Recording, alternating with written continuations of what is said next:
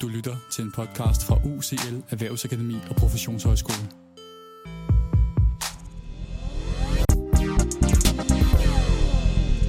Velkommen til Shortpods, programmet der giver dig en pædagogisk relevant teori eller metode på cirka 5 minutter. Lad os komme i gang. Mit navn er Hasse Møller, og i dag skal du høre om inklusion set ud fra professor Lars Kvartrups perspektiv. For yderligere perspektiver på inklusion kan du lytte til de to øvrige shortpods om inklusion, henholdsvis afsnittet Inklusion mellem politik, økonomi og pædagogik, samt afsnittet Inklusion og Salamanca-erklæringen. Du skal i dag præsenteres for Lars Kvordrups model, som han betegner for en operationaliserbar matrixmodel. Formålet med modellen er, ifølge Lars Kvordrup, at bidrage til at kvalificere og nuancere vores forståelse og analyse af ind- og eksklusionsprocesser. Lars Kvartrup definerer inklusion som noget, der består af to dimensioner. Den ene dimension betegner han som inklusionstyper, og den anden dimension handler om de fællesskaber, som ind- og eksklusion finder sted i. Vi indleder med de tre inklusionstyper. Den første type betegnes som fysisk inklusion og handler om at skabe fysiske rammer og tilgængelighed, der giver alle børn mulighed og forudsætning for at deltage i en given sammenhæng. Dette indebærer at sikre, at faciliteter og materialer er tilgængelige for alle, uanset eventuelle fysiske handicap eller begrænsninger. Psykisk inklusion drejer sig om at sikre, at børn oplever sig inkluderet og værdsat som individer i det pædagogiske miljø. Dette indebærer at skabe en kultur og et klima, der fremmer positiv identitetsudvikling, selvstændighed og selvrespekt hos alle børn. Det handler om at anerkende og værdsætte forskellighed og skabe et miljø, hvor børn oplever sig trygge ved at komme til syne, udtrykke sig og bidrage aktivt. Social inklusion fokuserer på at skabe et miljø, hvor børn kan engagere sig i meningsfulde sociale interaktioner og relationer med deres jævnaldrende. Dette indebærer at skabe muligheder for samarbejde, deltagelse i fællesskabet og udvikling af sociale kompetencer. Det handler videre om at forebygge mobning og diskrimination og understøtte inkluderende fællesskaber. Det var altså de tre inklusionstyper, henholdsvis fysisk, psykisk og social inklusion. Den anden dimension af Kvartrups inklusionsforståelse handler om de fællesskaber, som eksisterer i pædagogiske institutioner. Her peger han på fem grundformer af fællesskaber, som pædagoger kan have øje for, når de undersøger og udforsker inklusion i deres institution. Den første betegner han som formaliserede voksenstyrede fællesskaber. Disse fællesskaber omfatter de strukturerede og organiserede aspekter af dagtilbuddet eller skolen, hvor voksne har en stærk indflydelse og kontrol. Det indbefatter stuen eller klasseværelset, hvor pædagoger og eller lærere har en ledende rolle, og hvor aktiviteterne er struktureret og rammesat af pædagogen eller læreren. Inklusion i disse fællesskaber handler om at sikre, at alle føler sig set, hørt og værdsat og har mulighed for at deltage aktivt.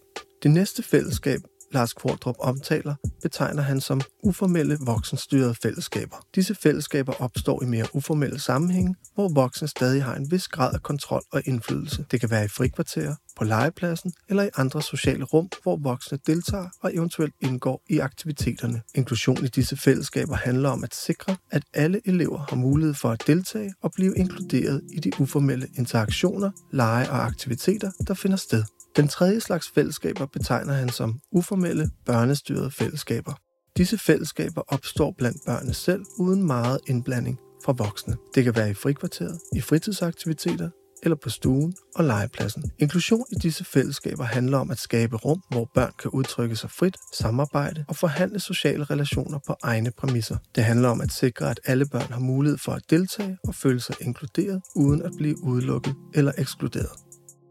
Det fjerde fællesskab betegner han som barn-barn-fællesskaber. Disse fællesskaber handler typisk om nære en-til-en venskaber, som opstår og udvikler sig. Pædagogens ansvar er her at understøtte og se muligheder for, at børn og unge kan knytte sig til hinanden og understøtte de særlige kvaliteter, der ligger i at have en bedste ven eller veninde. Det indebærer, at pædagoger og lærere har blik for børnenes gensidige relationer og relationsmuligheder og tilbyder muligheder for interaktion og deltagelse i forskellige former for fællesskabskonstellationer. Det sidste fællesskab, Lars Kvartrup omtaler, betegnes som barn-voksen-fællesskaber. Inklusion i barn-voksen-fællesskaber handler om at sikre, at alle børn føler sig set, hørt og værdsatte af de voksne. Det indbefatter videre, at de voksne muliggør, at børn og unge kan knytte sig til den voksne som en tryghedsskabende person, som en mentor eller som en rollemodel.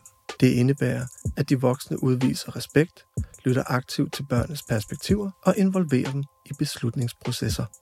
Lars Kvartrups to dimensioner af en inklusionsforståelse giver et nuanceret blik for ind- og eksklusionsprocesser og mangfoldigheden af disse i pædagogisk praksis. De tre typer af inklusion, henholdsvis fysisk, psykisk og social, hjælper pædagoger til at få et mere klart billede på de ind- og eksklusionsprocesser, som udspiller sig. Videre giver fællesskabsdimensionen et bredere perspektiv og grundlag for at tolke børn og deres behov i forhold til inklusion. At forstå barnet i forhold til flere fællesskaber kan give blik for, at barnet i nogle fællesskaber kan være eksklusionstroet, og i andre fællesskaber er fuldt inkluderet. Det kan videre give pædagogen blik for, hvordan fysisk og social inklusion ikke er ens betydende med, at barnet rent faktisk oplever sig inkluderet. Som eksempel er det ikke ualmindeligt, at nogle elever både er fysisk og socialt inkluderet i det formelle voksenstyrede fællesskab i skoleklassen, men ikke oplever sig inkluderet såvel som at nogle børn oplever sig fuldt inkluderet i de voksenstyrede aktiviteter på stuen, men oplever sig socialt ekskluderet under de mere uformelle og frie rammer på legepladsen. Det er vigtigt at understrege,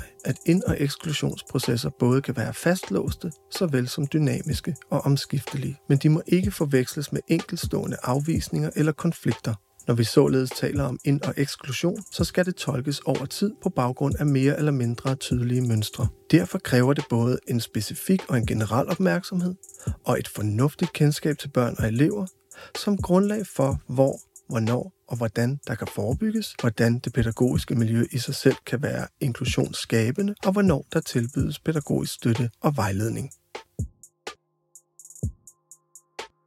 Et begreb, vi ikke er kommet omkring i den her podcast, handler om begrebet inklusionsgrader. Det kan du læse mere om i bogen Inklusion, den inklusionskompetente lærer, pædagog og elev.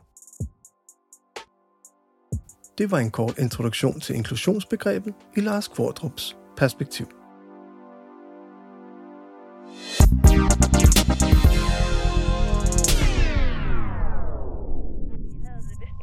forslag til videre læsning finder du i beskrivelsen til dagens program.